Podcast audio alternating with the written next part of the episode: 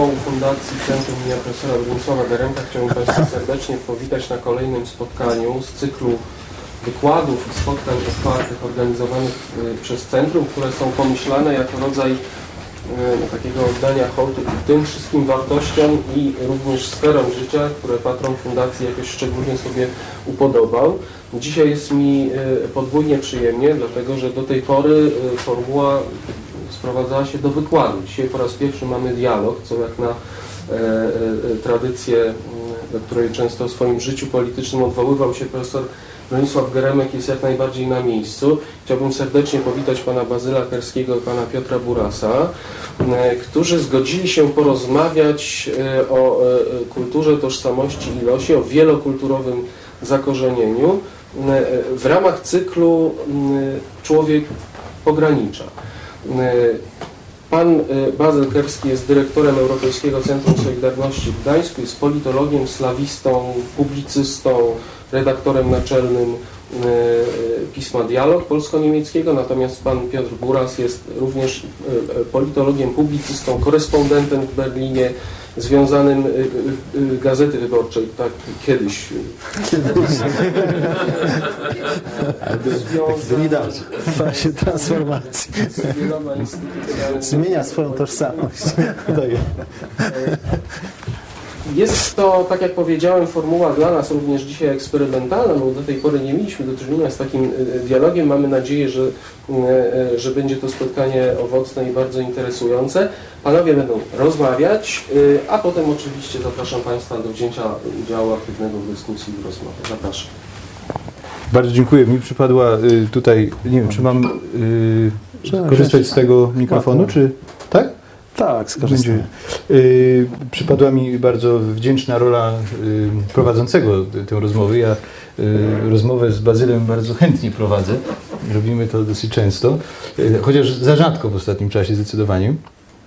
Ale y, może y, pokrótce wyjaśnię, chociaż rozmawiamy tutaj dosyć, y, patrząc na Państwa, częściowo przynajmniej w zupełnie niemal rodzinnym gronie, y, to wszyscy tajemnice pograniczności Bazyla w, dużej mierze znają, ale jednak pozwolę sobie powiedzieć, że no rzeczywiście Bazyl jest taką osobą, która do, do rozmowy o pograniczu, o wielokulturowości, takim różnorodnym zakorzenieniu jest może człowiekiem jak mało kto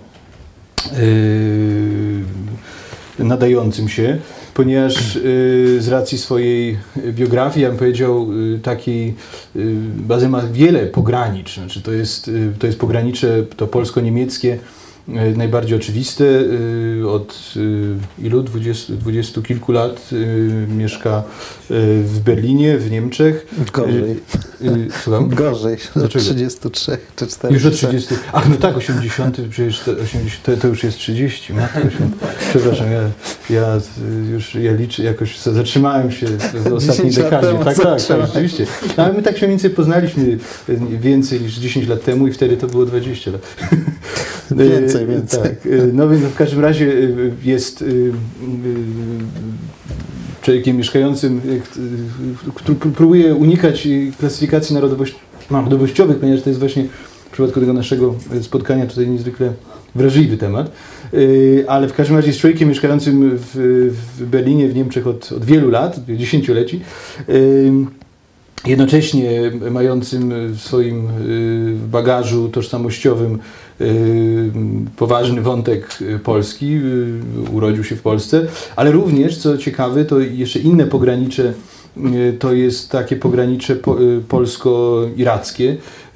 Ojciec Bazyla jest Irakijczykiem, więc mamy, jest to, jest to pewien taki splot różnego, różnego rodzaju tożsamości i, i pogranicz, o których myślę będziemy tutaj za chwilę rozmawiać, ale ja chciałbym, żebyśmy tę rozmowę prowadzili na takich dwóch w zasadzie płaszczyznach. Z jednej strony y, wydaje mi się, że biografia Bazyla jest niezwykle interesującym punktem wyjścia i, przedmiotem w ogóle rozmowy o tym, co to znaczy wielokulturowe zakorzenienie, co to znaczy y, hybrydowa tożsamość, żeby użyć y, y, pojęcia, którego sam Bazyl używał, jeżeli nie, nie, nie ukuł go w jednym ze swoich tekstów. Y, ale również wydaje mi się, to powinien być taki punkt wyjścia do rozmowy o Mm, problematyce wielokulturowości, czy mm, takiej problematyce złożonych tożsamości w dzisiejszej Europie, ponieważ ja mam, ja mam, wrażenie, że to jest dzisiaj problem, obserwując to tak z perspektywy berlińskiej, y, bardziej właściwie niż warszawskiej y, i bardziej niż jakiejkolwiek innej, ale, ale myślę, że Niemcy są tutaj bardzo interesującym przykładem. Jest to y, jakiś problem, czy jakieś wyzwanie, którego znaczenie w Europie dzisiaj zdecydowanie narasta i mam nadzieję, że będziemy mieli o tym okazję y, tu y, chwilę porozmawiać. I ja może chciałbym zacząć właśnie od tych kilku pogranicz y, Bazyla, ponieważ znaczy mówię kilku, dlatego że mam wrażenie, że czym innym jest bycie postrzeganym jako powiedzmy Polak w Niemczech, chociaż nie mam do końca przekonania, że Bazyl jest postrzegany jako Polak w Niemczech, ale być może dla niektórych ten, ten jego wątek polski jakieś znaczenie ma. Czym innym zupełnie jest bycie Y, czy bycie postrzeganym jako Niemiec w Polsce, czego, czego do, do pewnego stopnia Bazyl doświadczył dwa lata temu y, podczas y, kandydowania na stanowisko dyrektora Europejskiego Centrum Solidarności. A czym innym zupełnie chyba w Twojej biografii jest ten wątek iracki jeżeli w ogóle odgrywa on jakąś y, istotną w tej chwili rolę. Więc chciałbym, żebyś może powiedział krótko, y, czym są dla Ciebie te różne pogranicza, które z nich jest jakoś najważniejsze, które jest najbardziej, nie wiem, może bolesne, może mm. jest na jakimś największym wyzwaniem. Jeżeli mogę Cię prosić o takie y, może trochę osobiste pytania. Dziękuję bardzo. Dziękuję za zaproszenie. Dziękuję też za tą właśnie szansę dialogu y, w tym pomieszczeniu. W ogóle nie, miałem świadomości, że będziemy w mieszkaniu profesora Gieremka, um, który tylko tyle powiem, szczególnie w ostatnich latach swojego życia był e, dla mnie bardzo ważną postacią, bo był tym, ja bym powiedział tak, po przystąpieniu Unii Europejskiej większość przedstawicieli polskich elit obojętnie której strony uznała, że no już lobbying się skończył na rzecz Polski, i tacy ludzie jak, jak my, działający u podstaw, no to niech sobie tam swoje robią, ale na, nareszcie weszliśmy do tych wielkich salonów i robimy wielką politykę. I dla mnie wielkim zaskoczeniem było to, że profesor Geremek, miałem okazję chyba gdzieś na początku lat 90. poznać i to w strukturach transatlantyckich, niemiecko-amerykańskich, właśnie po 2004 był tym, który zaczął świadomie wybierać właśnie zaproszenia małych inicjatyw pozarządowych, mało spektakularnych i był naprawdę, stał się takim y, partnerem y, nie tylko jakby tym, który odpowiadał na listy, na zaproszenia, to też bardzo rzadkie w polskiej kulturze politycznej, ale który miał wrażenie, że chyba robi coś ważnego, jak jedzie do tych środowisk, które zostały opuszczone. Y, a, a sam weszłem w takie środowiska, no szczególnie, to jest mała część tego dużego pejzażu niemieckiego, na przykład towarzystw niemiecko-polskich, które w latach 70., 80. właśnie bardzo się zaangażowały na, na, na rzecz zbliżenia, a potem właśnie tak zostały potraktowane, ach teraz jest, jesteście nam niepotrzebni. I to było bardzo bolesne y, doświadczenie. I tutaj profesor w każdym momencie, do ostatniej chwili, y, był takim wręcz serdecznym partnerem, co też dla mnie było zaskoczeniem, bo ja go raczej jako młody, początkujący politolog, dziennikarz, poznałem jako taki też chłodny autorytet, muszę powiedzieć. I tak z czasem przekształcił się w człowieka bardzo serdecznego, e, z którym też udało się no, rozmawiać o rzeczach osobistych, ale to um, jako taki przypis. Um, właściwie hmm, nie wiem od czego zacząć, bo, bo są jakby dwa motywy um, pogranicza w biografii mojej. To znaczy, to jest to, które jest bezpośrednio związane z moją biografią, y, ale zacznę od czegoś innego. Właściwie się urodziłem w rodzinach, które miały, miały wyjątkowo trudne doświadczenia i problemy z tożsamością i żyły na pograniczu. E, ze strony, mój ojciec jest Irakijczykiem i aby zrozumieć Irak, e, trzeba się wczuć w opowieść Miłosza o rodzinnej Europie, to znaczy o Europie Środkowej, czy Polsce, właśnie w Europie Środkowej y, i wczucie w nasze uczucia, jak patrzymy się na ten pejzaż, który opisuje Miłosz. Znaczy Irak to właśnie państwo wieloetniczne, wieloreligijne, wielokulturowe. Y, mówię to neutralnie, nie idealizując, y, w którym rzeczywiście do XX wieku udało, udało, stworzono jakąś kulturę współżycia i rozwiązywania konfliktów. Znaczy tak samo jak miłość, nie mam ochoty idealizować jakby tego współżycia, ale gdzie ta wielka polityka i e, wielkie negatywne idee XX wieku czy końca XIX wieku też weszły no najpóźniej w latach 40. E, moja rodzina to odczuła, rodzina mojego ojca to była dziwna rodzina. To była drobnomieszczańska rodzina, e, niereligijna.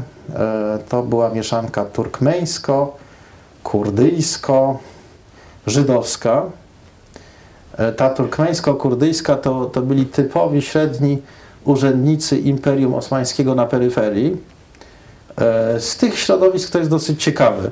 E, powstała taka średnia middle class, która współtworzyła związki zawodowe, takie partie politycznego centrum i nowoczesnej lewicy.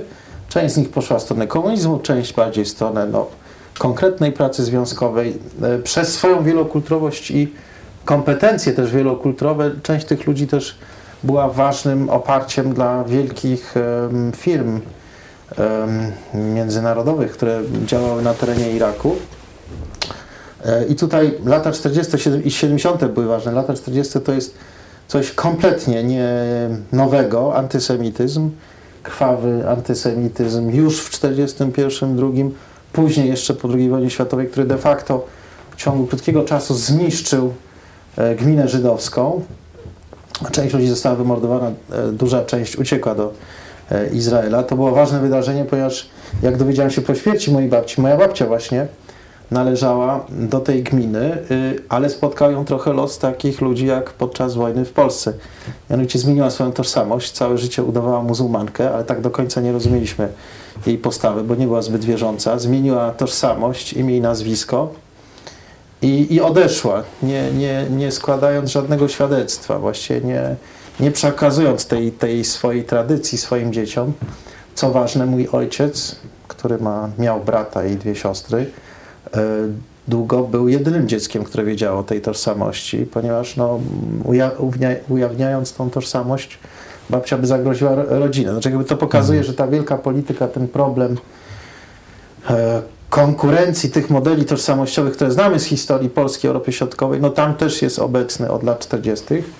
Lata 70. to ważny moment też dla mojej rodziny, bo to są czasy, kiedy takiej nacjonalizacji przemysłu, znaczy w Iraku to gwałtownie nastąpiło reżim partii Baath, partii narodowo-socjalistycznej. Tak to można powiedzieć. Znaczy do, dosłowne jest to tłumaczenie partii, która starała się zbudować tożsamość narodową, nowoczesną, ale oprzeć ją jakby na takim autorytarnym pseudosocjalizmie. No sięgnęła po źródła. Odebrano e, oczywiście e, e, naftę, no, Brytyjczykom szczególnie i koncernom międzynarodowym, co spowodowało jakby też nie, niesamowity wzrost dobrobytu, co dla mojej rodziny było trudne, bo moja rodzina była w jakimś sensie też związana z tymi koncernami międzynarodowymi. Z jednej strony utożsamiała się z tradycjami irackimi, czuli się obywatelami Bagdadu, Iraku, ale tak połowa sympatii była po, po stronie jakby brytyjskiej. Też znajomość języka angielskiego odgrywała bardzo ważną rolę. Była też pewna fascynacja kulturą brytyjską. To bardziej pogłębiało kompleksy niż, niż pomagało w emancypacji. Krótko mówiąc, mój ojciec, który, to jest długa historia, nie opowiem jej tym razem, który przypadkowo pojawił się na początku lat 60. w Europie Środkowej i dosyć przypadkowo, bo nie wiedział dokąd jedzie, e, wylądował w Polsce, wpierw w Łodzi, w wpierw w Pradze, potem w Łodzi no i dostał miejsce na Akademii Medycznej w Gdańsku. No znalazł się w Gdańsku już z tą e, dziwną tożsamością, połamaną tożsamością. I też nie miał świadomości, do którego miasta, do jakiego miasta przyjeżdża, do jakiej akademii przyjeżdża.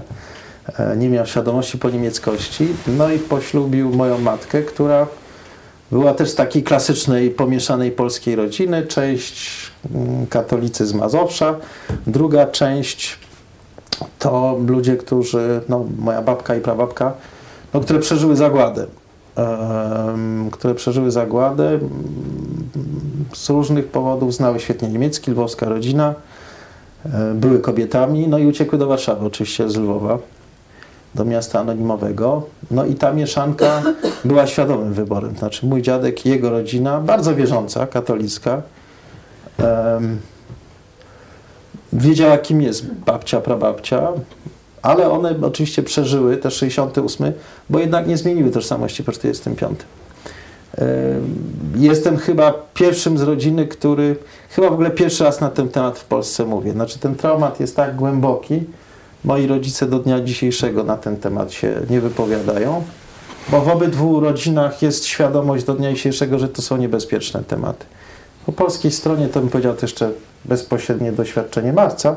Po stronie mojego ojca muszę powiedzieć absolutna racja i prawda. To znaczy do, do, znaczy w czasach e, Sad, reżimu Saddama, też przy tych nastrojach teraz mocno antyizraelskich, e, to pełna opowieść o wielokulturowości Iraku jest po prostu czymś nadal bardzo niebezpiecznym dla, dla rodziny, dla życia. Także to jest jakby ten bagaż, e, który wziąłem ze sobą. Mówię o tym wszystkim, bo tak jak w każdej rodzinie środkowoeuropejskiej, czy też irackiej, muszę powiedzieć, nasza rodzina nie wypracowała rozmowy na ten temat. Właściwie przy, przy stole też bardzo tak,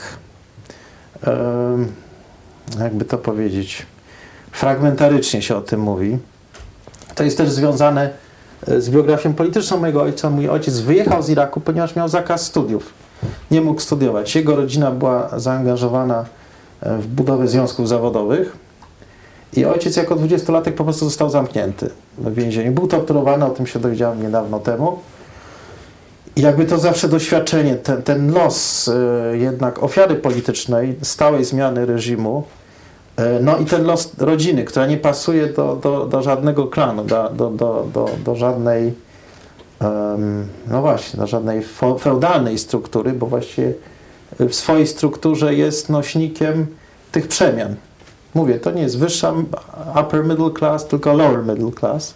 Taki może typowy e, los też wielu hmm. mieszanych rodzin w przeciętnym mieście Europy Środkowej przed 1939.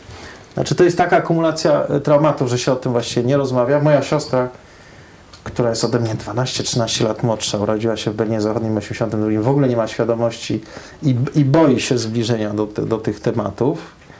Um, a mówię o tym wszystkim, bo czuję z jednej strony już taki problem, no jednak ta pamięć w rodzinie jest, jest ważna, znaczy jest tym źródłem, które u nas nie zostało zabezpieczone.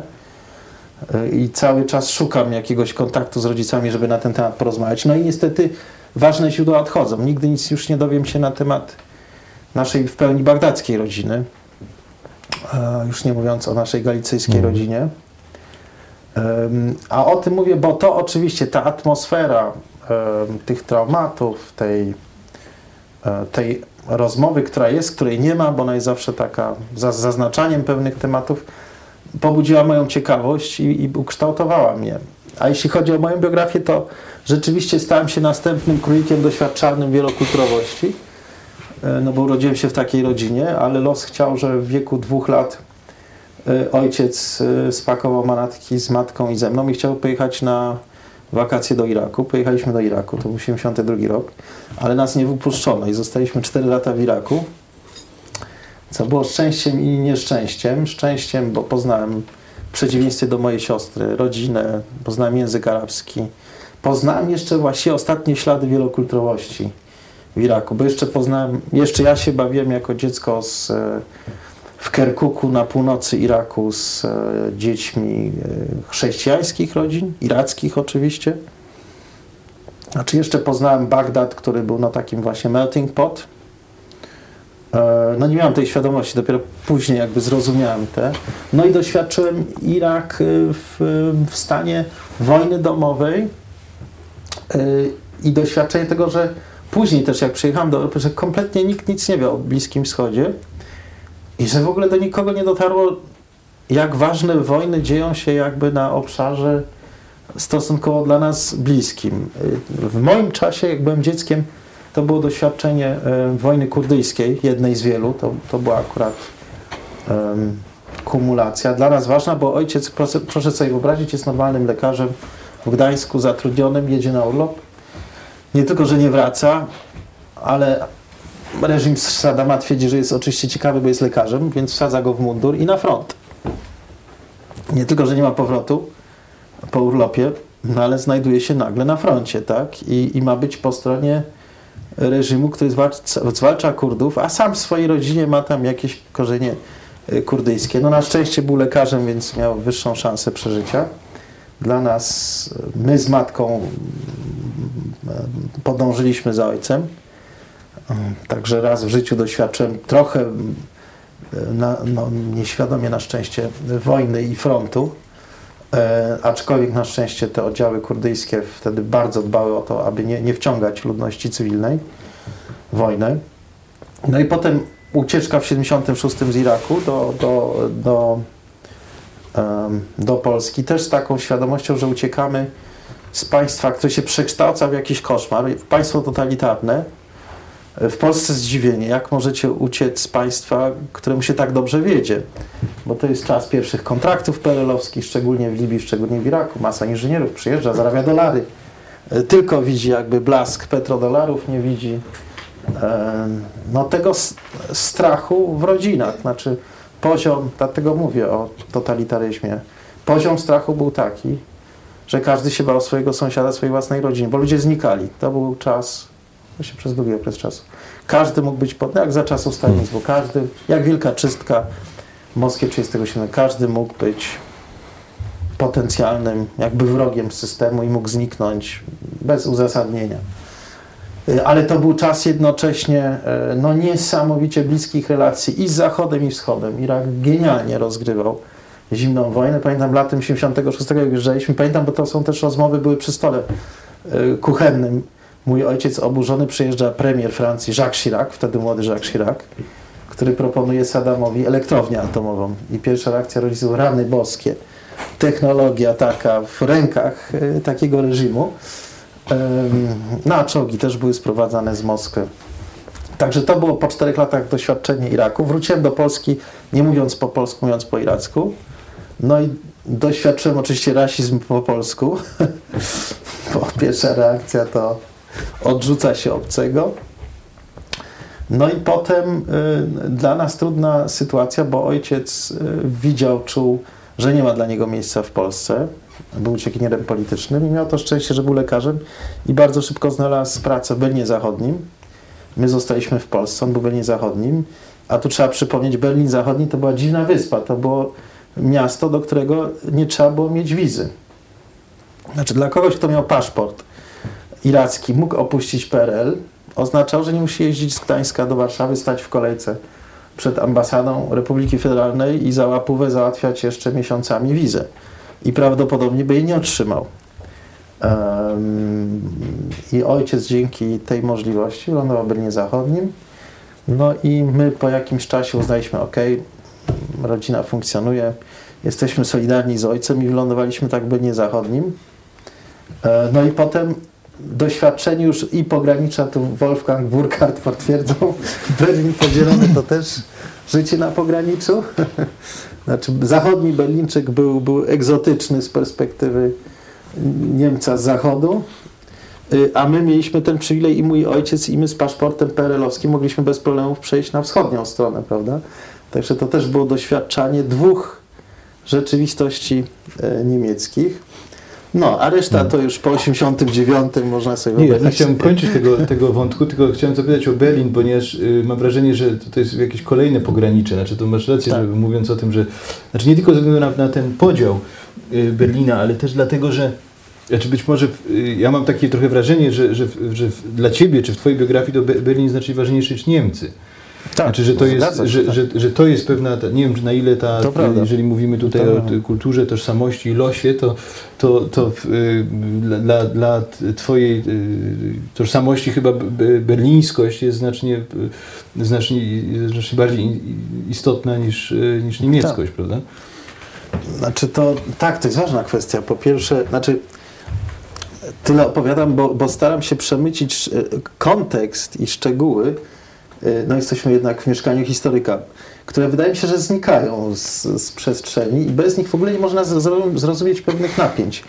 Więc na przykład Ja miałem ten problem, jak pojawiłem się jako dziecko, ale moja matka szczególnie. Pojawiliśmy się w Berlinie Zachodnim, mówię, tak jak mówiłem, nie potrzebowaliśmy wizy. PRL nas wypuszczał, bo no już była taka polityka dosyć tolerancyjna wobec mieszanych małżeństw. Bo to też były te wizy, które jakby prze, napływały przez te rodziny z powrotem.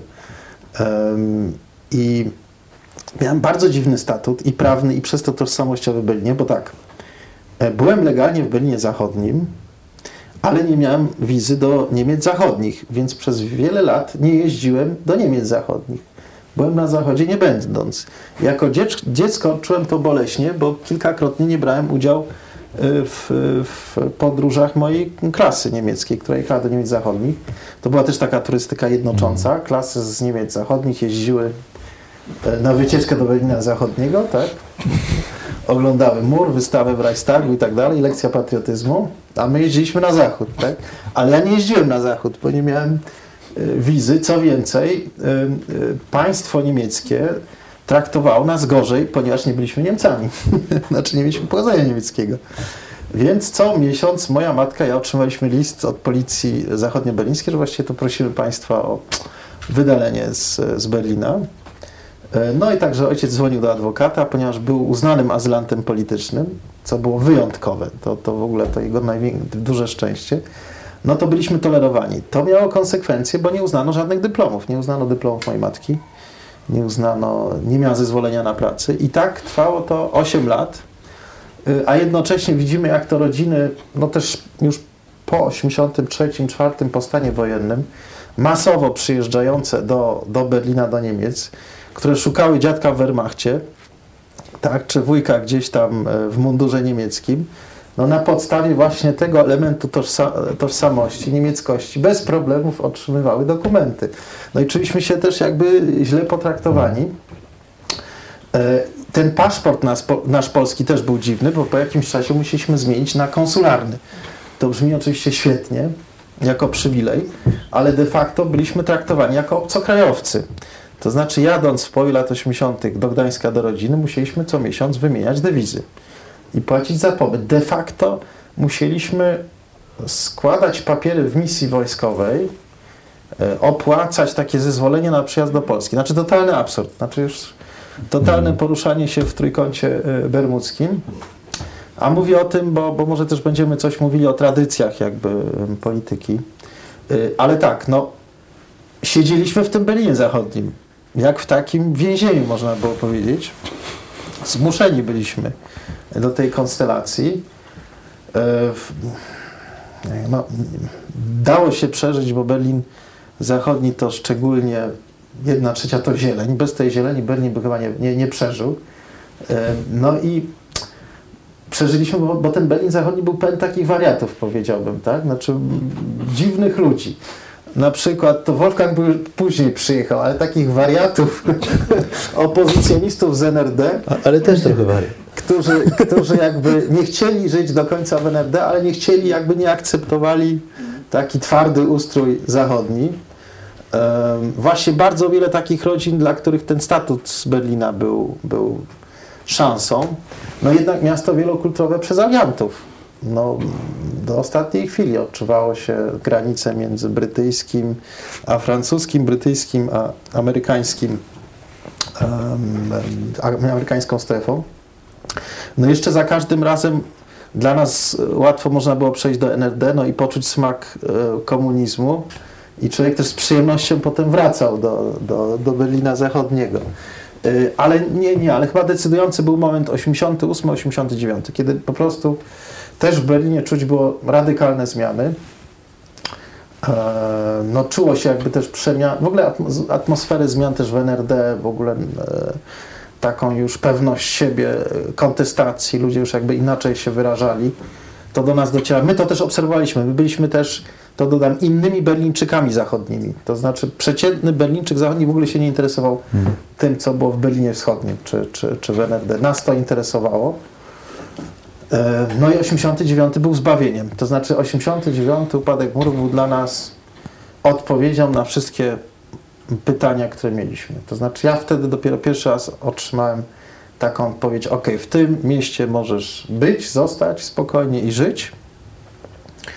E, Dla, dla mnie to był bardzo ważny moment, emocjonalny i, to, i z dużym dystansem do emocji niemieckich. To znaczy pamiętam dzień zjednoczenia Niemiec 3 października, to był jeszcze ten dramat taki polski, znaczy strach, Mm. co będzie. E, Ale ja jako Berlińczyk byłem, no czułem się po prostu wolny wreszcie. E, I potem nastąpiło coś, co jest ważne, no szansa współistnienia w, w tworzeniu miasta. Znaczy to brzmi może tak bardzo politycznie, ale no, byliśmy świadkami tych przemian i w jakiś sposób każdy z nas się y, przyczynił do Mm. tego na, na Ale to ciekawe, mówisz, mówisz, znaczy, y, mówisz o tym, że jest szansa na utworzenie miasta. Y, Znaczy to, to właśnie potwierdza jakby, wydaje mi się, to, to, ten berliński aspekt. Ale ciekaw jestem, na, na ile dla, dla Ciebie na przykład zjednoczenie Niemiec było jakimś przeżyciem y, też, y, no nie chcę powiedzieć narodowym, ale na ile w ogóle utożsamiałeś się z tymi zmianami, które wtedy w Niemczech następowały? Znaczy, czy było to coś dla Ciebie coś Twojego, czy to było coś, y, byłeś zewnętrznym obserwatorem siedząc wewnątrz? To znaczy ja bym rozróżnił dwie rzeczy. Y, Zjednoczenie Niemiec w tym kształcie y, i przemiany w Europie Środkowej. To znaczy, no, no, to jest taki przypadek biograficzny. No, w 89 miałem 20 lat. Więc dla każdego młodego człowieka jest to taki czas no, niesamowi- niesamowitych, intensywnych przeżyć. I muszę, znaczy nie dodałem, bo ta polskość jakby zginęła, tak? Więc jak mówiłem o tym, że nie mogłem za bardzo jeździć y, na zachód, y, ale mogłem jeździć na wschód do Polski, no z tymi utrudnieniami, y, to już po stanie wojennym, oczywiście czas stanu wojennego był czasem, kiedy się nie jeździło, ale okres Solidarności y, 80-81 i szczególnie gdzieś od 85 to było spędzanie całego czasu wolnego w Polsce. Znaczy w jakimś sensie byliśmy dziwną rodziną, bo właściwie nie znaliśmy Zachodu. Właściwie Zachód to poznałem dopiero. I też zachodnie Niemcy po 89. Znałem lepiej NRD i Berlin Wschodni od zachodnich Niemców, czy od Niemców. No i znam dobrze PRL. E, I, i, i te, to tempo przemian, znaczy ta zmiana atmosfery, szczególnie po, po 88, spowodowała to, że też w Berlinie czekałem na, na, na, na znaki tych przemian. I one już nastąpiły. 88 w NRD, wtedy Wolfganga wydalono. E, znaczy już ta opozycja była stosunkowo duża, systematyczna. W telewizji zachodnia niemieckiej co wieczór jakby oglądałem działania e, wschodnia niemieckiej opozycji. Ale to był czas taki oczekiwania na właśnie tą wiosnę ludu, tak? E, Co było dla mnie potem zaskoczeniem, na początku 89, że większość jednak moich przyjaciół i rodzin zachodnioberlińskich kompletnie nie zrozumiało, co się dzieje e, w Polsce szczególnie. E, Mm. Znaczy w ogóle już był taki czas dużego zmęczenia Polską i Solidarnością. Boże, też do niczego nie doprowadzi. Ach, tam przemiany. E, Sympatia się przerzuciła na Rosję na Gorbaczowa, trzeba dodać. Czy w ogóle to jest paradoks? E, Mam wrażenie, że w ogóle Europa Środka zniknęła z, z pola widzenia. Mówimy o Berlinie Zachodnim. E, Duże zainteresowanie NRD i opozycją, ale też już pierwsze frustracje związane z, Rosją czy Związkiem Radzieckim, bo już wiadomo było, a Gorbaczow nie jest reprezentatywny, już Gorbaczow nie ma pod kontrolą i ten obraz był tak jakby skomplikowany, że większość jednak zachodnich Niemców uciekało, mam wrażenie, też zachodnich Berlińczyków od, od tych przemian. Także jak padł mur berliński, to emocjonalnie odebrałem to jako tak, jako to wydarzenie związane z tą wiosną czy Mm. jesienią ludu 89 i był to bardzo pozytywny, bardzo emocjonalny moment. No dla wszystkich Berlińczyków. Znaczy te, te obrazy, te zdjęcia, które widzimy, to one w, w małym fragmencie tylko oddają emocje. To były dni wielkich emocji, wielkich. Można było powiedzieć, że w ogóle życie stanęło, tak, normalne. Y, Ale potem nastąpił wielki czas pytań. I nie, nie po stronie polskiej, też Niemcy nagle się przerazili tą wolnością i tymi możliwościami. I początek 90 roku, ten czas do zjednoczenia był takim czasem, nie wiem jak wy pamiętacie, Burkhardt i Wolfgang, właściwie już bez euforii, prawda? Ja po powiedziałbym, że byłem za młody i za głupi, żeby właściwie zrozumieć logikę tych przemian. Ja byłem wtedy mocno krytyczny wobec Kola. Z prostego względu brakowało mi jasnego sygnału co do granicy nad Odrą. odbierałem to jako powrót jednak do takiej polityki bez wrażliwości dla tych mniejszych sąsiadów, czego kompletnie nie zrozumiałem i później dopiero zrozumiałem, że ten szybki model zjednoczenia, który naprawdę wielu, wiele osób odbierało jako formę takiego trochę imperializmu zachodniemieckiego, był ostatnią szansą stworzenia takiej sytuacji geopolitycznej w Europie Środkowej, w której Związek Radziecki wycofuje się z tej Europy Środkowej. Znaczy dzi- dzisiaj bardzo krytycznie patrzę się na naszą naiwność, bo należałem do tych właśnie w tej euforii o narodzin, społeczeństwa obywatelskiego w NRD. Marzyliśmy o długim procesie, o spotykamy się na równym poziomie, dwa parlamenty, dwa państwa, okrągłe stoły, niekończące się, y, ale nie szybkie przyłączenie landów wschodnich do RFN. I dwie rzeczy. Zapomnieliśmy o wojskach, ale też zapomnieliśmy o jednej rzeczy, że nam się wydawało, że to będzie przyłączenie tylko. Hmm. A dzisiaj wiemy, że nie ma też starej Republiki Federalnej. Znaczy dzisiaj to jest rzeczywiście nowe państwo. I to szybkie przyłączenie w ogóle nie, nie utrudniło emancypacji w jakimś sensie.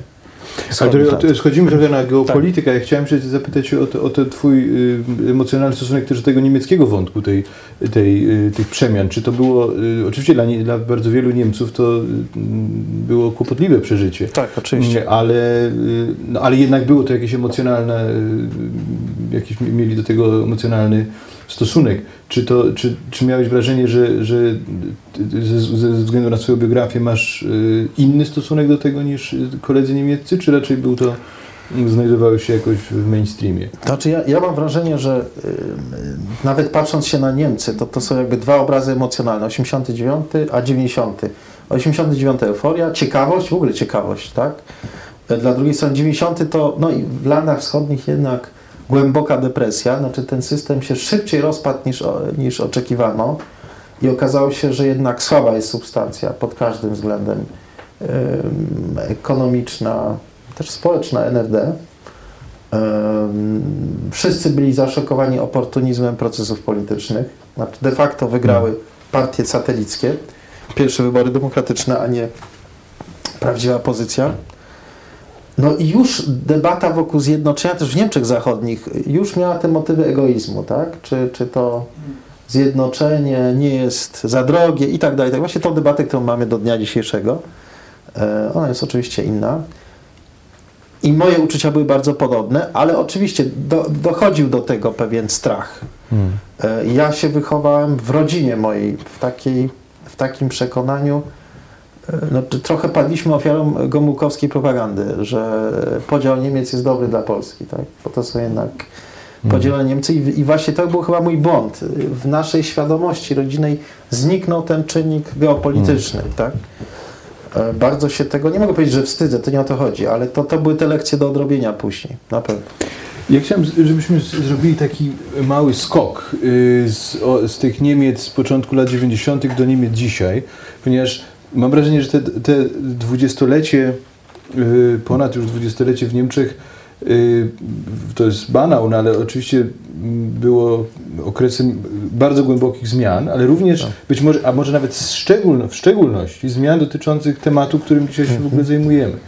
Czyli jeżeli mamy y, początek lat 90., y, ten okres, o którym przed chwilą mówiliśmy, jeżeli spojrzeć na nastroje w Niemczech, na politykę państwa, na pewien model funkcjonowania tego społeczeństwa i państwa y, w kontekście y, problemów związanych z, z wielokulturowością, imigracją, y, stosunkiem do obcych itd., no to jednak było to mm, państwo, które kierowało się tym mitem, jak się okazało, Niemiec jako kraju nieimigracyjnego, czyli y, kraju stosunkowo homogenicznego, mimo już trwającej przecież od, od y, dobrych kilkudziesięcioleci y, imigracji zarobkowej do Niemiec, a, i również innej, takiej jak i ty byłeś częścią. Dzisiaj mam wrażenie, Niemcy są krajem, które właściwie dopiero w ostatnich kilku latach jako społeczeństwo uświadamiają sobie to, że stan takiego społeczeństwa wielokulturowego jest czymś stałym. To znaczy, że, że to nie jest y, okres przejściowy, że to nie jest mm, zawsze wydawało się, że mamy tych gastarbeiterów, y, czyli no gości tak naprawdę, którzy Mhm. przyjechali, ale kiedyś wyjadą. Tak. W ostatnim, w ostatnim y, dziesięcioleciu, mam wrażenie, to się zmieniło i powstaje taki y, fenomen, którego jednym z, y, z y, przykładów jest taka książka y, My Nowe Niemki, napis, książka trzech dziennikarek y, Die Zeit, y, urodzonych no, 10 lat mniej więcej młodszych od, od ciebie, na przełomie lat 70., 80.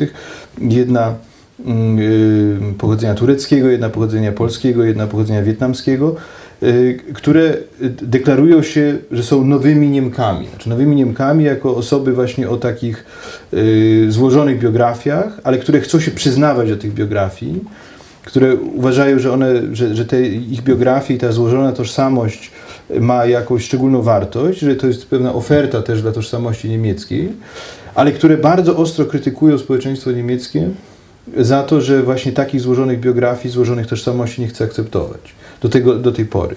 Ja jestem ciekaw, czy ty, y, czy ty miałeś podobne doświadczenia, czy w ogóle ten problem, który one opisują, jest również w jakimś sensie twoim problemem. To znaczy, że, że, że chcesz być y, y, postrzegany, czy chcesz, czy kładziesz nacisk zarówno na ten wątek polski, jak i może iracki, jak i Mhm. niemiecki w swojej biografii, ale że od- odbierasz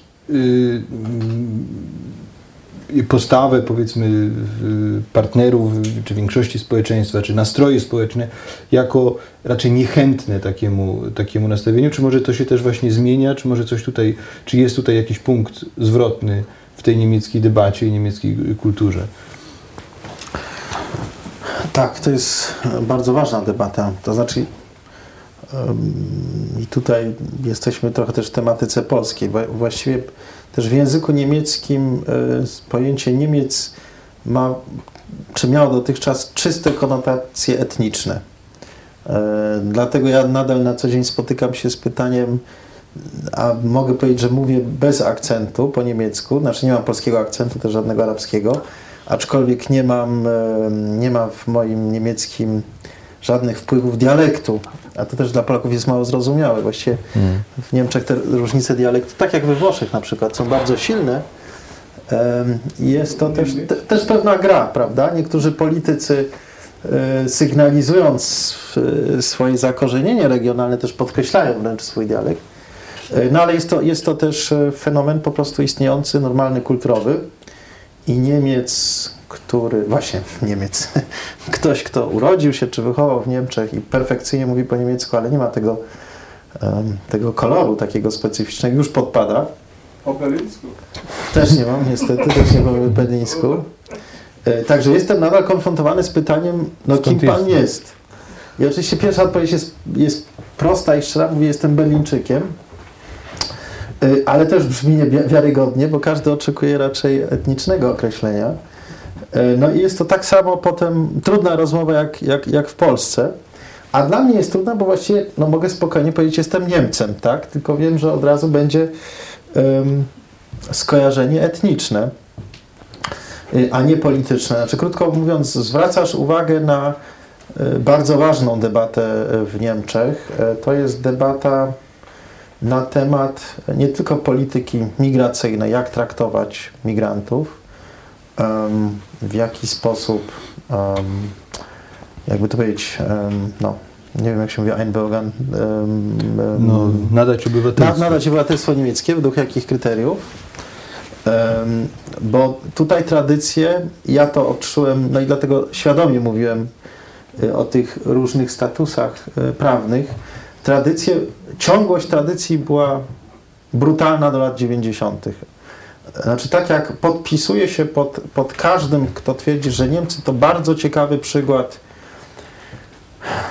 poważnej próby rozliczenia z, z historią III Rzeszy, od lat 60., od słynnych procesów Auschwitz, tak, podpisuje się, ale jest to też pewien paradoks. Mamy jakby całą kulturę wrażliwości, y, ale z jednej strony brak wrażliwości dla ciągłości pewnych tradycji prawnych, które nie korespondują z nowoczesnym państwem demokratycznym. Ym, I mówię o tym, bo, bo w Polsce się za bardzo tego nie rozumie, a to bez ym, zrozumienia tych mechanizmów nie można zrozumieć dzisiejszych debat w Europie Zachodniej. Znaczy dzisiaj chyba największym napięciem to jest, dlatego uznaliśmy, że wyjdziemy z biograficznego doświadczenia i porozmawiamy o dzisiejszej Europie.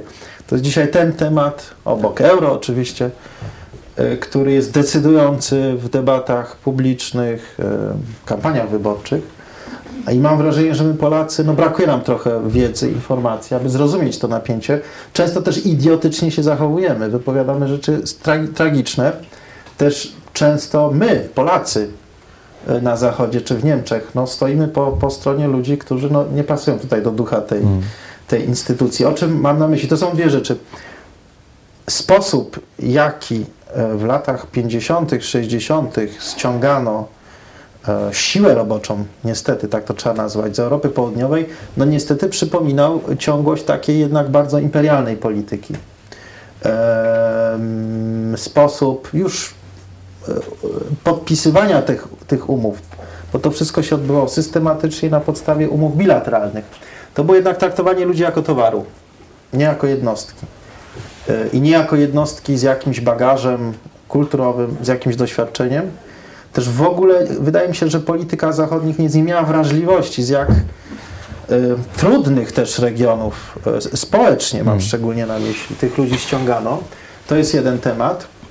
A ciągłość jest przerażająca, bo to jest właściwie taka polityka dosyć autorytarna i pozbawiona szacunku dla jednostki już z takich czasów sprzed I wojny światowej.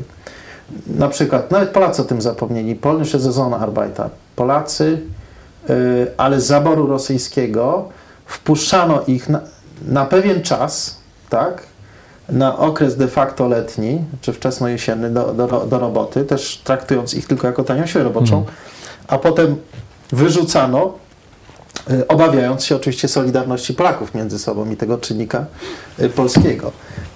Po- Tylko, że tutaj wpadnę Ci w słowo, no, ta różnica pewna polegała być może na tym i te, tego konsekwencje dzisiaj Niemcy muszą ponosić y, bardzo wyraźnie, czy ponoszą, y, że y, tych gastarbeiterów, których w ten sposób ściągano, później w dużej części nie, nie kazano im wyjeżdżać, wręcz w ramach, i to była ta pewna hybryda niemiecka p- y, y, względów humanitarnych, nawet pozwalano im ściągać mm, rodziny do, do, do Niemiec, co spowodowało, że przy braku Tak. jakiejkolwiek polityki integracyjnej mm, państwa zachodnio-niemieckiego no, powstały problemy o charakterze socjalnym.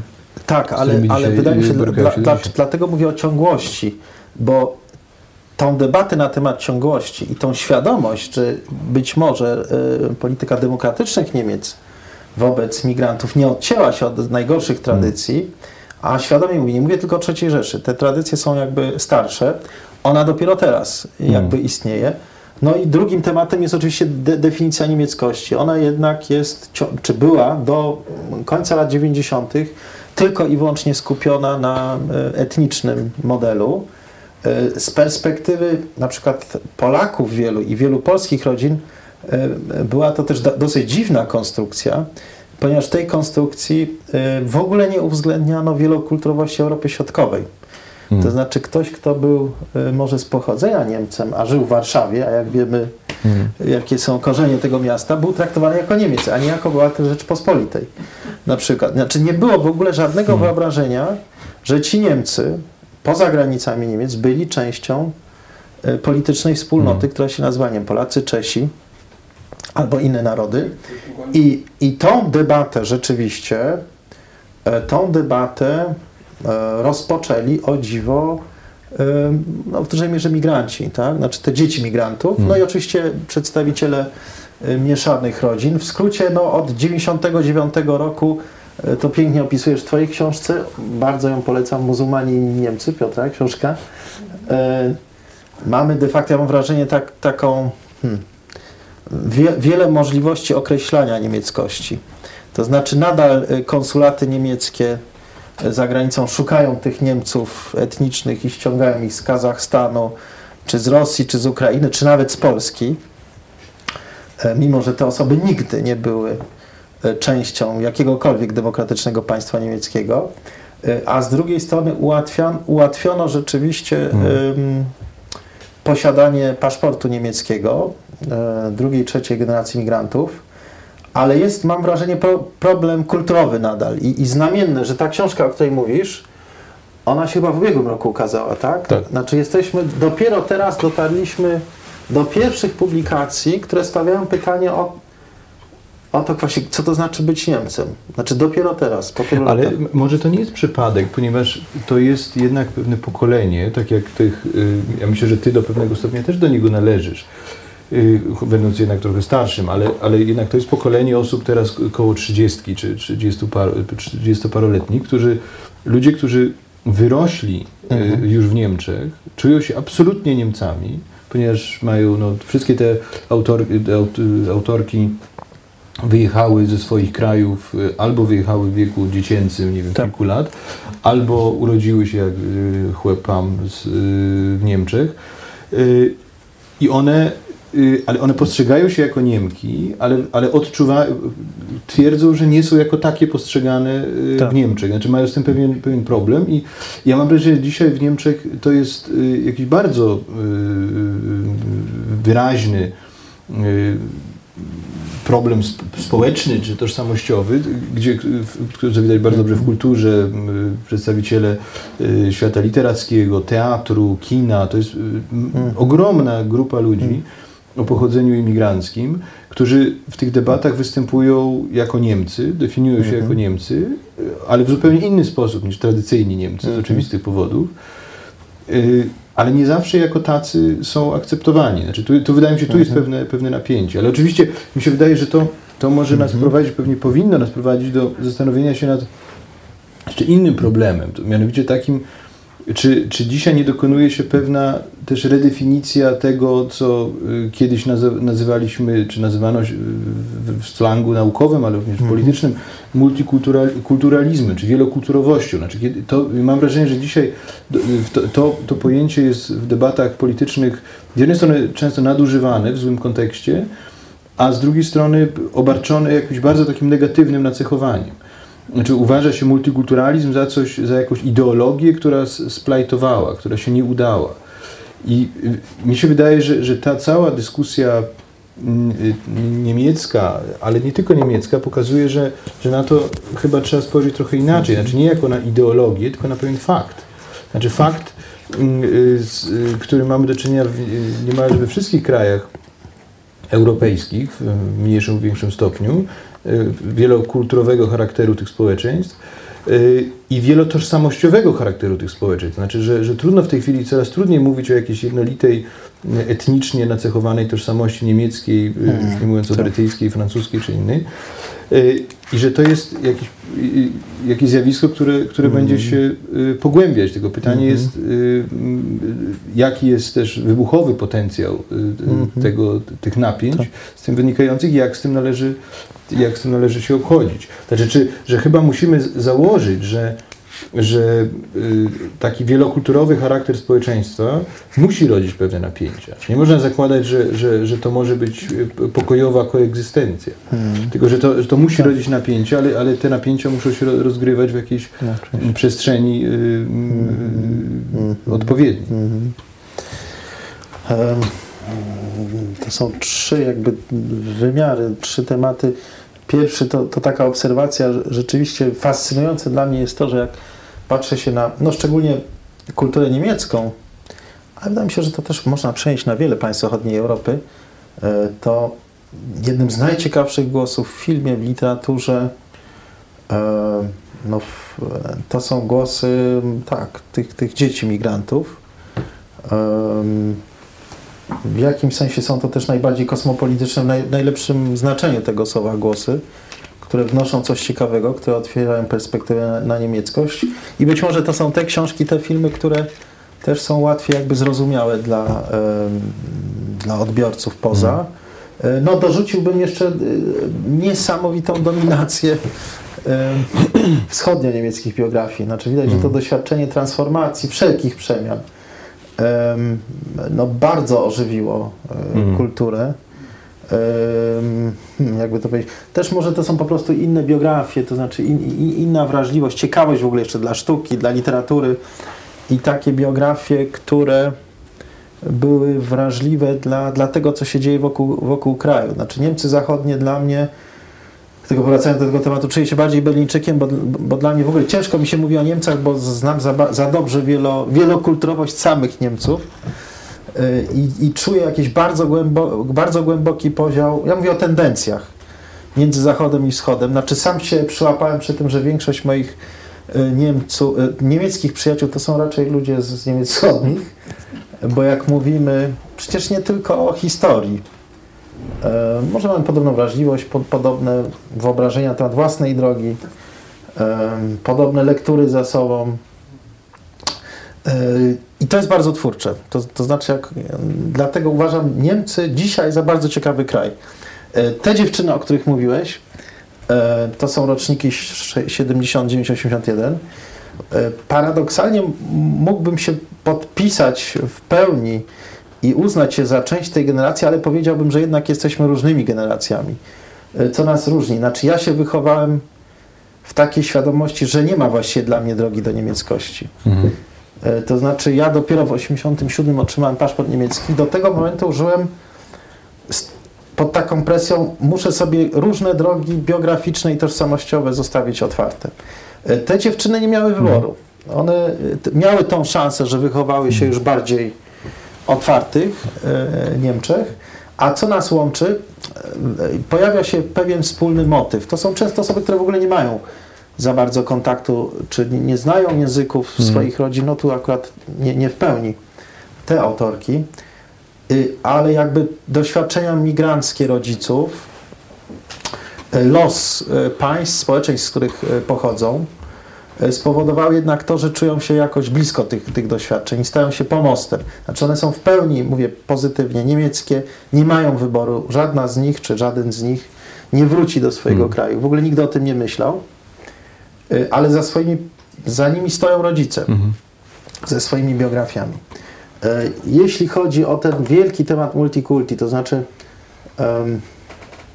po pierwsze, patrząc się wstecz, wydaje mi się, że warto podkreślić, że przynajmniej zachodnie Niemcy w latach 80. nie były tak wielokulturowe jak dzisiaj. E, Mam na myśli kulturę masową, konsumpcję. Znaczy w Berlinie zachodnim znaleźć dobrą restaurację, nie wiem, e, włoską, mówimy o kapitalizmie pełnym, bardzo trudne. I jeśli się nie mylę, to była jedna japońska. Znaczy, y, zaczynając od tego tematu, dzisiejszy jakby poziom, poziom e, otwartości dla wpływów innych, e, czy w życiu kulinarnym, czy, czy materialnym, czy, czy w ogóle zakres podróży ludzi, radykalnie się zmienił w ciągu 20 lat. Przez to też biografie normalnych Niemców się zmieniły. Znaczy mamy fenomen prawdziwych mieszanych małżeństw, które nie powstały pod presją, nie są małżeństwami migrantów z Niemcami. Także dla mnie to są, nie wiem, Wolfgang to może e, po- podkreślić, nawet Berlin, prawda? Poziom wielokulturowości dzisiaj jest nowym fenomenem. Jeśli chodzi o wielokulturowość, to mam wrażenie, że to są dwa pojęcia. Jedno to jest multikulti o super sam, każdy sobie wchodzi i wybiera to, co jest przyjemne. No chyba w Polsce już też żyjemy w takiej rzeczywistości. A z drugiej strony hmm, to jest fałszywa debata. Fałszywa debata spowodowana drastycznymi wypowiedziami Camerona, Wielkiej Brytanii, Angeli Merkel pod tytułem aha, istniał model polityki multikulti albo państwa na podstawie modelu multikulti, przy czym żaden z nich nie wytłumaczył o co chodzi. Ja też nie wiem o co chodzi. E, No i się nie sprawdził. Więc wracamy w Niemczech do Deutsche Leitkultur, to znaczy do rolą państwa jest totalna asymilacja i określenie, nawet w Wielkiej Brytanii, prawda? Mhm. Określenie co wiodącej kultury czy przewodniej kultury.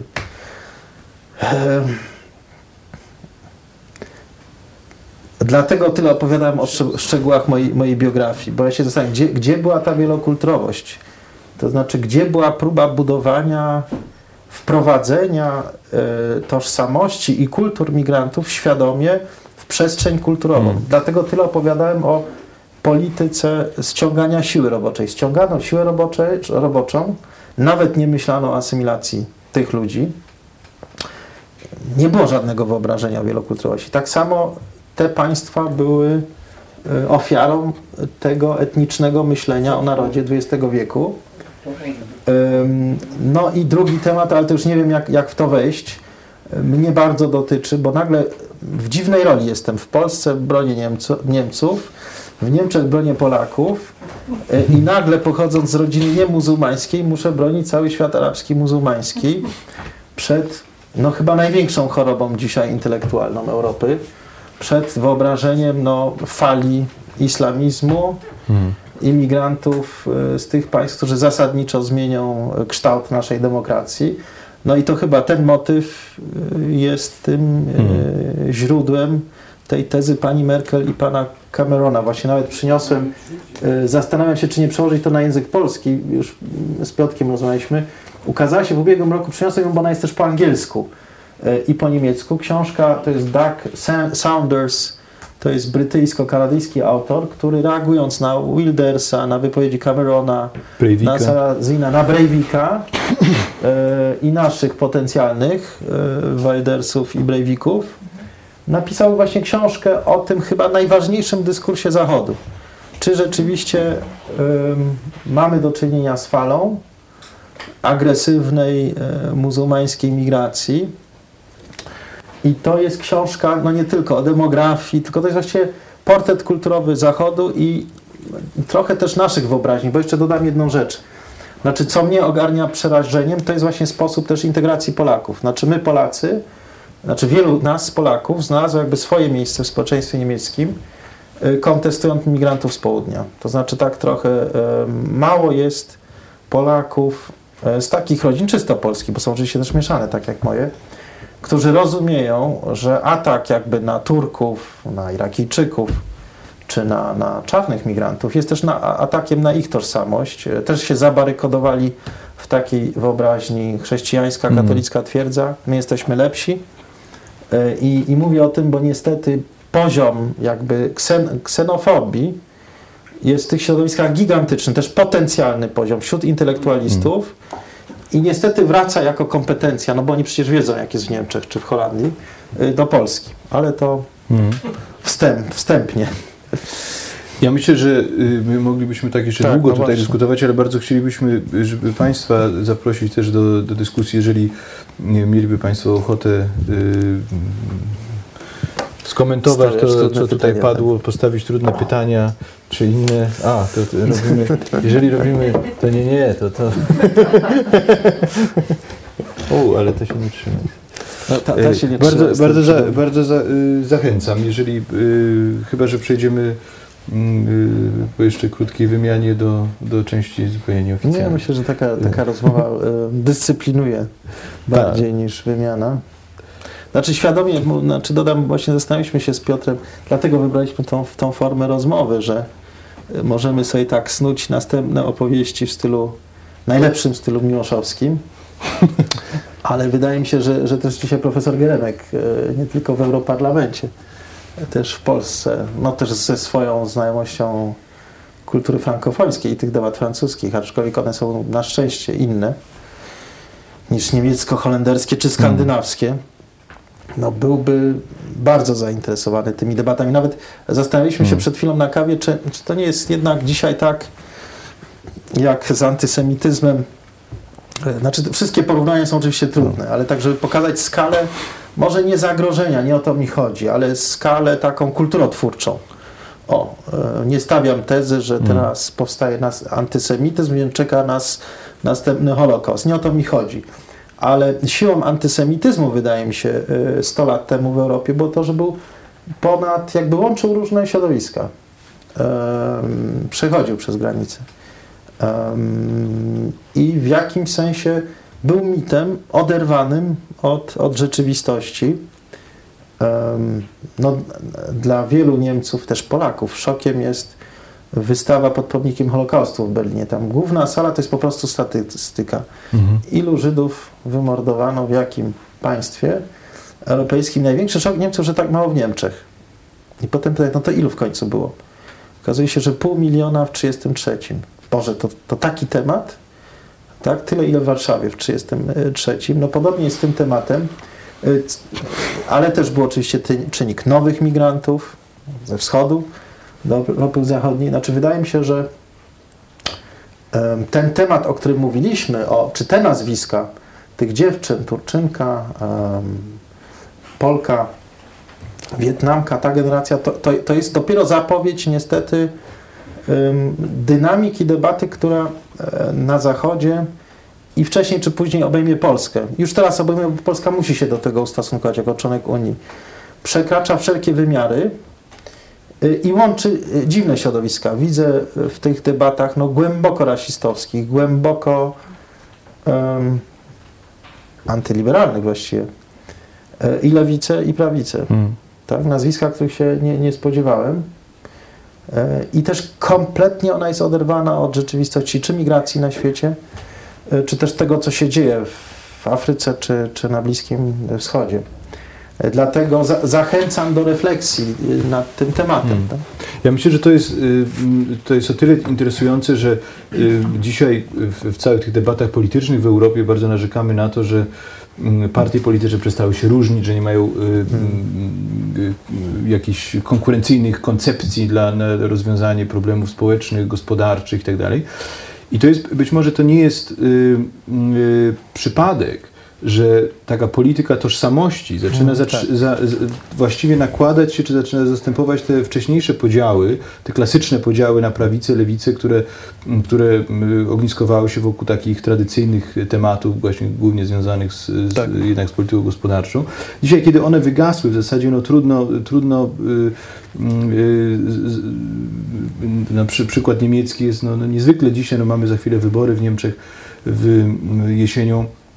Widać, że różnice między głównymi partiami politycznymi są w tych sprawach y, bardzo niewielkie. Nie mówię, że one są jakieś w tej chwili niezwykle głębokie, jeśli chodzi o stosunek do, do imigracji, tożsamości. Y, One też pewnie nie są dzisiaj aż tak dramatyczne, ale ten podział, który, który zaczyna się powoli zarysowywać w bardzo wielu społeczeństwach y, zachodnioeuropejskich, na razie zachodnioeuropejskich, wydaje mi się y, w bardzo czytelny sposób ogniskuje się właśnie wobec, wobec tych kwestii. Tak. I on, I on jest, często te podziały są właśnie to, o czym mówił Bazyl, bardzo nieoczywiste, gdzie mamy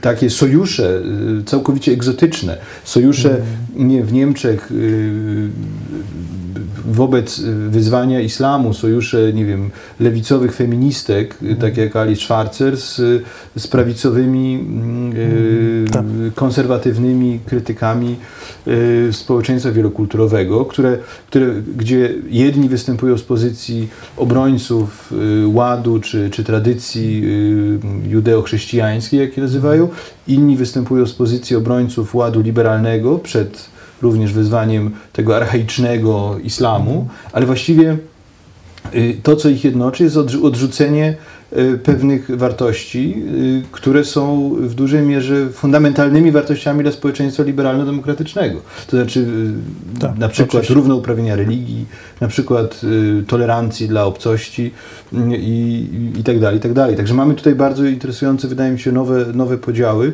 i to, to pokazuje, wydaje mi się, aktualność tej, tej, tej tematyki. Znaczy też tak, taki defensywny model tożsamości, znaczy ta, taka wizja, że można zamknąć się w pewnej wspólnocie, ją de facto biologicznie Hmm. określić. Ta, e, znaczy w ogóle temat naszej rozmowy dzisiaj jest absurdalny, bo wielokulturowość jest no, czymś wszechobecnym, tak? To banał.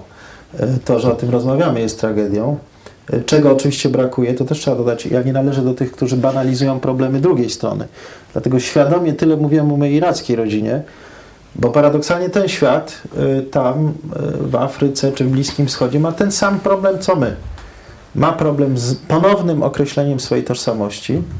Pewne modele się nie sprawdziły, kosmopolityczne, narodowe, religijny się też nie sprawdza, a to, co my odbieramy jako em, wyraz religii, jest bardzo nowoczesną formą e, radykalizacji, jak to nazwał tutaj, ale tego nie będę tłumaczył, Saunders, prywatyzacji religii.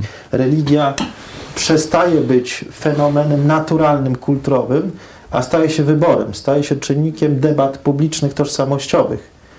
E, Wielokulturowość Iraku przez długi czas kształtowała się tym, że wspólnoty żyły obok siebie. E, Nie idealnie, nie przenikały się za bardzo, ale nie kwestionowały swojej odrębności. Dzisiaj mamy tą samą debatę tam, tam co u nas w Europie Środkowej. Jak nie jesteś muzułmaninem, to jesteś B. A jakim jesteś muzułmaninem? I to jest bardzo ciekawe. W tej książce, dlatego musimy ją przeczytać, e, przetłumaczyć na polski, e, Saunders porównuje na przykład cały ten ruch neochrześcijański w Stanach Zjednoczonych w polityce i słusznie trafia w dziesiątkę z politycznym znaczeniem islamu, z islamizmem w krajach arabskich. I jeszcze jak dorzucimy do tego nasze debaty, naszego ryzyka, jak dorzucimy traktowanie Romów w Czechach i Słowacji, to właściwie mamy ten sam temat, tak? Dobrze, bardzo dziękuję. Ja myślę, że będziemy. Yy, Jest pytanie, na pewno. ale ja myślę, że jeżeli nie ma pytań od, yy, w debacie otwartej, to yy, pewnie przejdziemy do Dobrze. pytań w. Yy, bardziej... A, bardzo proszę. Ja nie odpowiadam, czy ja jestem bardziej otwarty, tak? Na podium, a potem... Ja chciałam zapytać o ten nowy dyskurs tego, Tak. tego nowego pokolenia dzieci migrantów, jak on, jak on mniej więcej się kształtuje, gdyby Pan coś mógł więcej o tym powiedzieć, właśnie o tym, tych próbach łączenia tożsamości, e, Tak. Tej tożsamości niemieckiej, jak rozumiem w tej książce jest wiele o tym, e, gdzie te trzy bohaterki Tak. mówią o swoich prawda, Tak. historiach. Jak to... My, nowi Niemcy, my nowe No, Niemki, my nowe Niemki, Jest dwuznaczny. tak, my No właśnie, czy jakby jak, jak one widzą ten model tego, tego łączenia tych tożsamości, jak ten dyskurs tego nowego pokolenia mniej więcej wygląda, jak on, jaki to jest rodzaju to jest głos. O kurczę, ciekawe pytanie. Czy ciekawe pytanie. Pierwsza rzecz, która mi się kojarzy, taka też bardzo ciekawa, e, one wypowiadają się za swoich rodziców. Mhm. Znaczy jest też taka książka, nie wiem czy ona została na polski przetłumaczona, takiego też dziennikarza Zeit polskiego Adama Soboczyńskiego. Polski tango. E, Polski tango. To jest właściwie też, ja się trochę denerwowałem, jak, jak Adam przedstawiał tą książkę. Tą książkę trochę sprzedano w Niemczech jako obraz kultury polskiej. A Ja miałem wrażenie, że to jest obraz właśnie migrantów, którzy w ogóle mają problem z tożsamością, a migracja jeszcze pogłębia ich kompleksy. E, Więc obraz pewnego getta. Także powiedziałbym, pierwsza odpowiedź jest chyba może najmniej atrakcyjna. E, Nie słychać za bardzo rodziców, Em, Ja nie mówię o tym, że nie ma intelektualistów 50, 60, 70-letnich, którzy reprezentują tą, tą, te doświadczenia. Oni są, ale ciekawe jest to, że te dzieci, które są najbardziej aktywne i, i wy, wyraźnie obecne w kulturze niemieckiej, to są jednak, to jest przerabianie pewnych traumatów migrantów. E, I to jest pytanie, czy to jest w ogóle ciekawe dla, dla innych Niemców. To na pewno trafia na zainteresowanie no, tej wspólnoty losu. E, Jeśli chodzi o hmm, jeśli chodzi o ten dalszy krok, co to znaczy dla kultury niemieckiej, to nie mam jednoznacznego Mhm. obrazu. To znaczy, tu powiedziałbym, Niemcy wykazują wręcz niesamowicie ciekawą sprzeczność. E, bo, bo mam, no nie spodziewałem się kobiety ze wschodu jako pani kanclerz, nie spodziewałem się Gałka jako prezydenta, to stało się możliwe, z pozycji mniejszościowych i możliwe jest, że następny wicekanclerz, no mamy wicekanclerza, no pół migranta można powiedzieć, Także to jest bardzo dziwne społeczeństwo. Znaczy być może rzeczywiście gdzieś w ważnym miejscu wypłynie jakiś typowy głos traumatyzowanych migrantów i większość Niemców w ogóle nie będzie się zastanawiała nad tym. Tak jak nie zastanawiano się, co jest dobre, y, słusznie nad homoseksualizmem Westerwelle, który był dużym problemem. Przez wiele lat on ukrywał e, też swojego partnera, swoje życie y, i mógł ujawnić i to w ogóle nie było tematem. Także to społeczeństwo jest w swoim potencjale otwartości nieobliczalnie pozytywne. E, Ale dla mnie szokiem, no chyba dla wszystkich był sukces książki Saracina, e, o której też w Polsce, no i Piotrek pisał i, i jednak wiele mówiono, bo to trzeba sobie wyobrazić, że ona się ukazała, no byliśmy wszyscy przerażeni głupotą, ale nikt nie myślał, że w ciągu trzech miesięcy e, Saracin, który nie jest charyzmatyczną postacią, znaczy w telewizji wypada no, fatalnie, No całe szczęście, bo mógłby być Wildersem, no sprzedał milion dwieście tysięcy egzemplarzy. Proszę to przeliczyć na rodziny, które podawały sobie książkę od ręki do ręki. I ciekawe jest to, to ty też Piotrek opowiadałeś i opisywałeś, kto przychodził na te spotkania. Ta middle class. Y, To znaczy ta middle class, która, której się wiedzie, która w żaden sposób nie jest zagrożona ani przez migrantów, ani przez Europę. I w tym momencie wszyscy zaczęliśmy się głęboko zastanawiać. E, I dlatego tutaj takie naprawdę subtelne porównanie z antysemityzmem, żeby pokazać, że to jest chyba jakaś bardzo ważna formacja kulturowa, której nie da się pojąć metodami marksistowskimi, o poniżeni więc, tak? I, i, i, I to jest no niestety potencjał, który może się obrócić przeciwko ludziom, którzy nie pasują do pewnych wyobrażeń e, niemieckości. Też taki dziwny jest trend, to znaczy w ogóle te, te takie trendy otwartości, one też idą w parze z dziwnymi, y, dziwną getoizacją. Przykład. Niemcy od kilku lat oficjalnie liczą tak zwanych Niemców z tłem migracyjnym. E, Podano informację, że 15 milionów Niemców. E, Wpierw się ucieszyłem, ale od dłuższego czasu zastanawiam się, czy to nie jakiś absurd, bo to jest e, suma Niemców. y, Tam, tam są Niemcy, którzy są obcokrajowcami, znaczy, przepraszam, obywatele Republiki Federalnej, którzy są obcokrajowcami, ale są też ci obywatele niemieccy, nie tylko jak ja, ale też ci chyba, e, e, którzy w latach 50. przybyli do, do, do Niemiec, jeszcze skutki jakby II wojny światowej. I zastanawiam się do cholery jasnej, po co potrzebujemy taką statystykę, czy ona ma pokazać um, wielokulturowość, czy to jest następna statystyka, która ludzi wsadza e, do jakichś szuflad. Em, ale wydaje mi się, warto naprawdę em, z perspektywy polskiej zajrzeć do, e, głęboko w kulturę niemiecką, w masową też kulturę. Film, tak jak mówiłem, film, literatura, no muzyka jest bardziej jakby ponad e, podziałami kulturowymi, gdzie wydaje mi się, że te, te tematy em, dzisiaj chyba są nawet ważniejsze niż temat zjednoczenia Niemiec, tożsamości niemieckiej, em, Europy.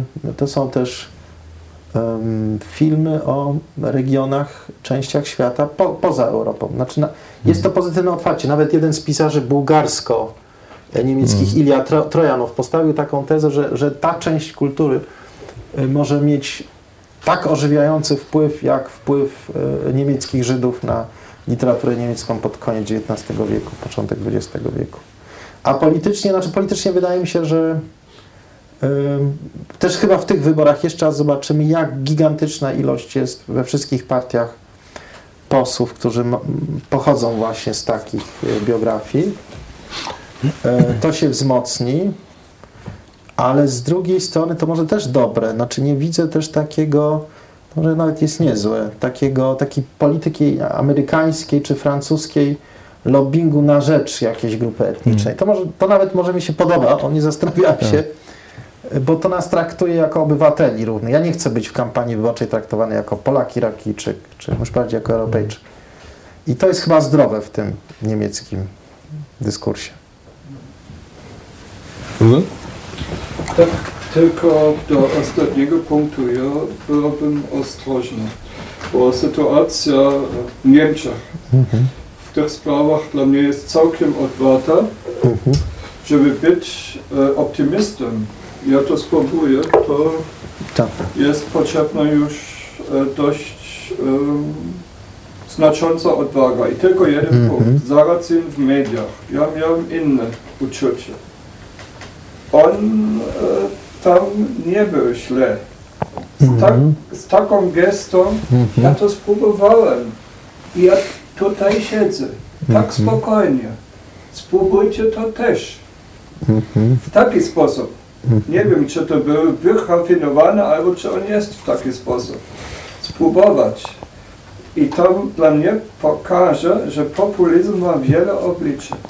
To może być metoda Saracena albo pseudoargumenty i potem e, reaktywować e, tak zwany sztamtysz i e, większość tych ludziach obok sztamtyszu, albo inny przykład, to może być metoda Krasnodębskiego, tego miłego profesora. Tak? Ja tam w Niemczech i ja walczę i tak dalej. I potem co on spróbuje? David Warszawski, e, tak? E, taka debata, taka e, brudna polemika, tak? Niesmaczna polemika. Bo e, ty, e, Bazy, miałeś w argumentacji trzy fronty. Antyniemieckie, antypolskie, antyislamskie i istnieje też twój front antyżydowski. Mhm, mhm. Że on tam jest w dalszym ciągu coś, jakiś Anty- komplot tak, i tak dalej. antyizraelski To świat, jest mhm. żywy w Niemczech Mhm, i w dość intensywny Mhm, sposób też w mhm. Polsce. I to jest to mhm, mhm. ogromne wyzwanie. Tak. Mhm. To znaczy na, na pewno masz, masz rację w jednym, że być może tacy ludzie jak ja nie dostrzegają w postaciach Saracina jednak siłę, tak? Znaczy w tej przeciętności. E, to tak samo jak, jak nie dostrzegaliśmy specyficznego charyzmatu Helmuta Kohla, z którego się wyśmiewano, że jest taki przeciętny, a przez to, że był, był wybitnym intelektualistą, ale po, w naturalny sposób potrafił reprezentować przeciętność niemiecką i jednoczył bardzo dużo e, warstw społecznych. I Zaracin jest takim człowiekiem. To jest oczywiście elitarny przedstawiciel, no niestety, w, wspaniałej hugenockiej rodziny. Także on jest wiarygodny, ponieważ sam reprezentuje ten model wielokulturowości. Też e, ciekawego, atrakcyjnego protestantyzmu, także to Mm. nie jest e, ktoś z zewnątrz. Tylko, że on rozróżnia bardzo wyraźnie między muzułmanami i resztą. Tak, oczywiście. Jest, to trzeba też dodać, jest lewakiem, tak, e, socjaldemokratą. Em, A to partia, no dla mnie to było ważne. No, Jak ja przyjechałem do Niemiec, to była partia Willy Brandta, emigranta. Kogoś, kto stanął, wyjechał jako młody człowiek z Niemiec, stanął po drugiej stronie.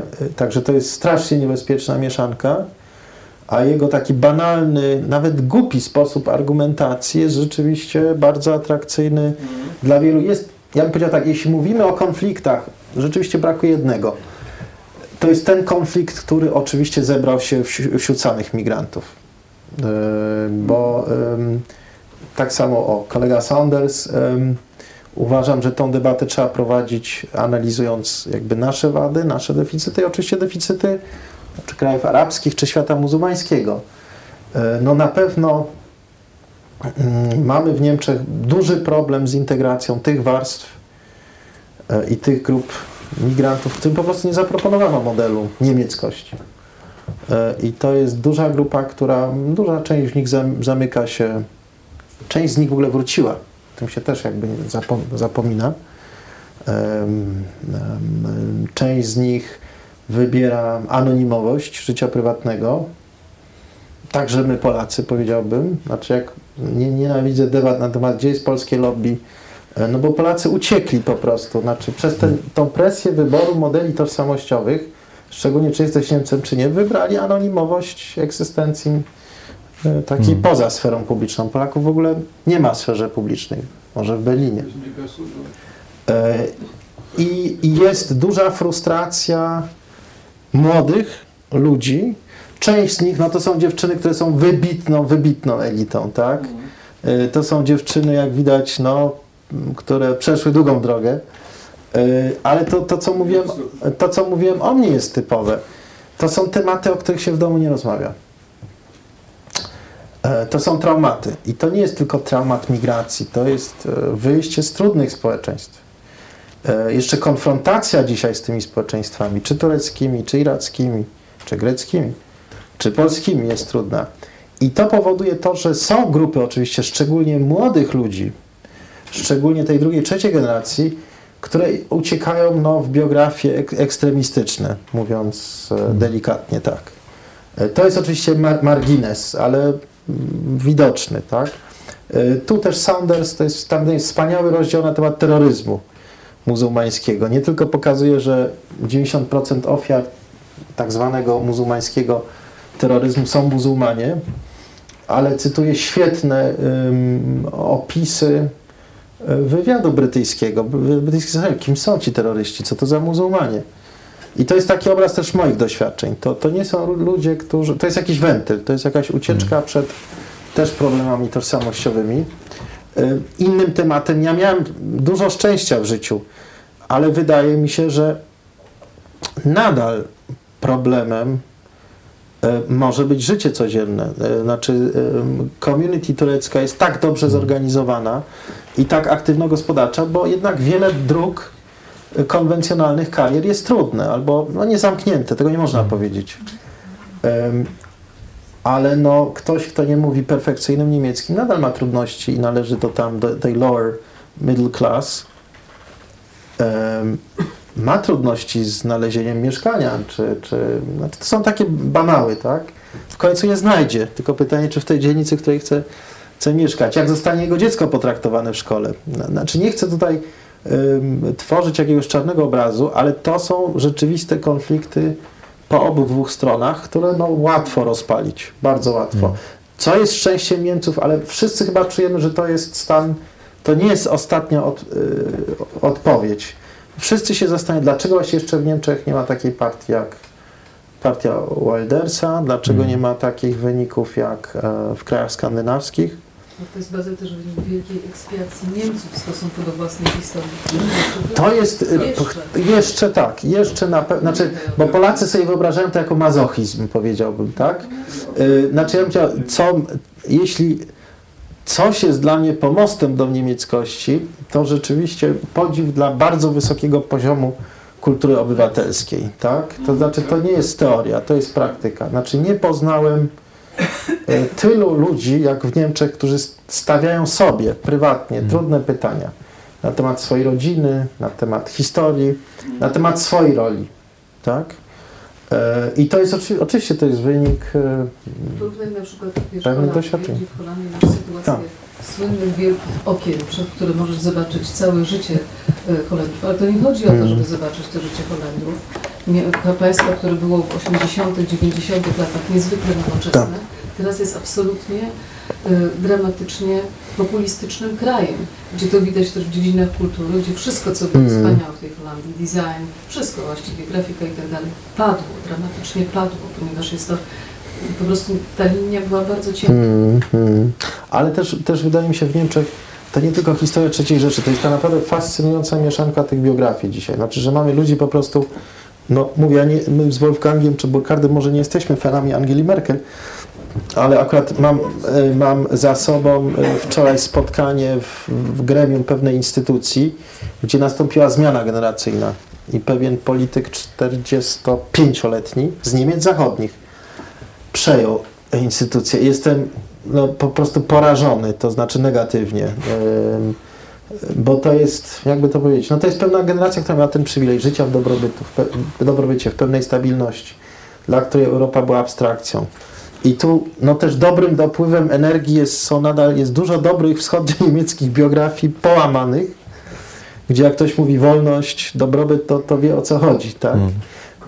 to jakby doszło do tej wrażliwości takiej na, na historię trzeciej rzeczy. A to się też kiedyś skończy. Znaczy to też nie jest źródło, które, z którego można cały czas e, czerpać. Tak? Tak, ja myślę, że, że będziemy, y, będziemy kończyć. Tak, ja bardzo tak, tak. dziękuję y, Bazylowi za obecność tak. i za rozmowę. Dziękuję bardzo Ja Tobie dziękuję.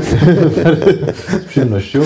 Y, Dziękuję bardzo Centrum Media Brońcowa Geremka za zorganizowanie tej debaty, a Państwu za udział. To mam nadzieję, że będziemy mieli okazję jeszcze tutaj, Mhm. pewnie mówię to również w imieniu Bazyla, gościć częściej.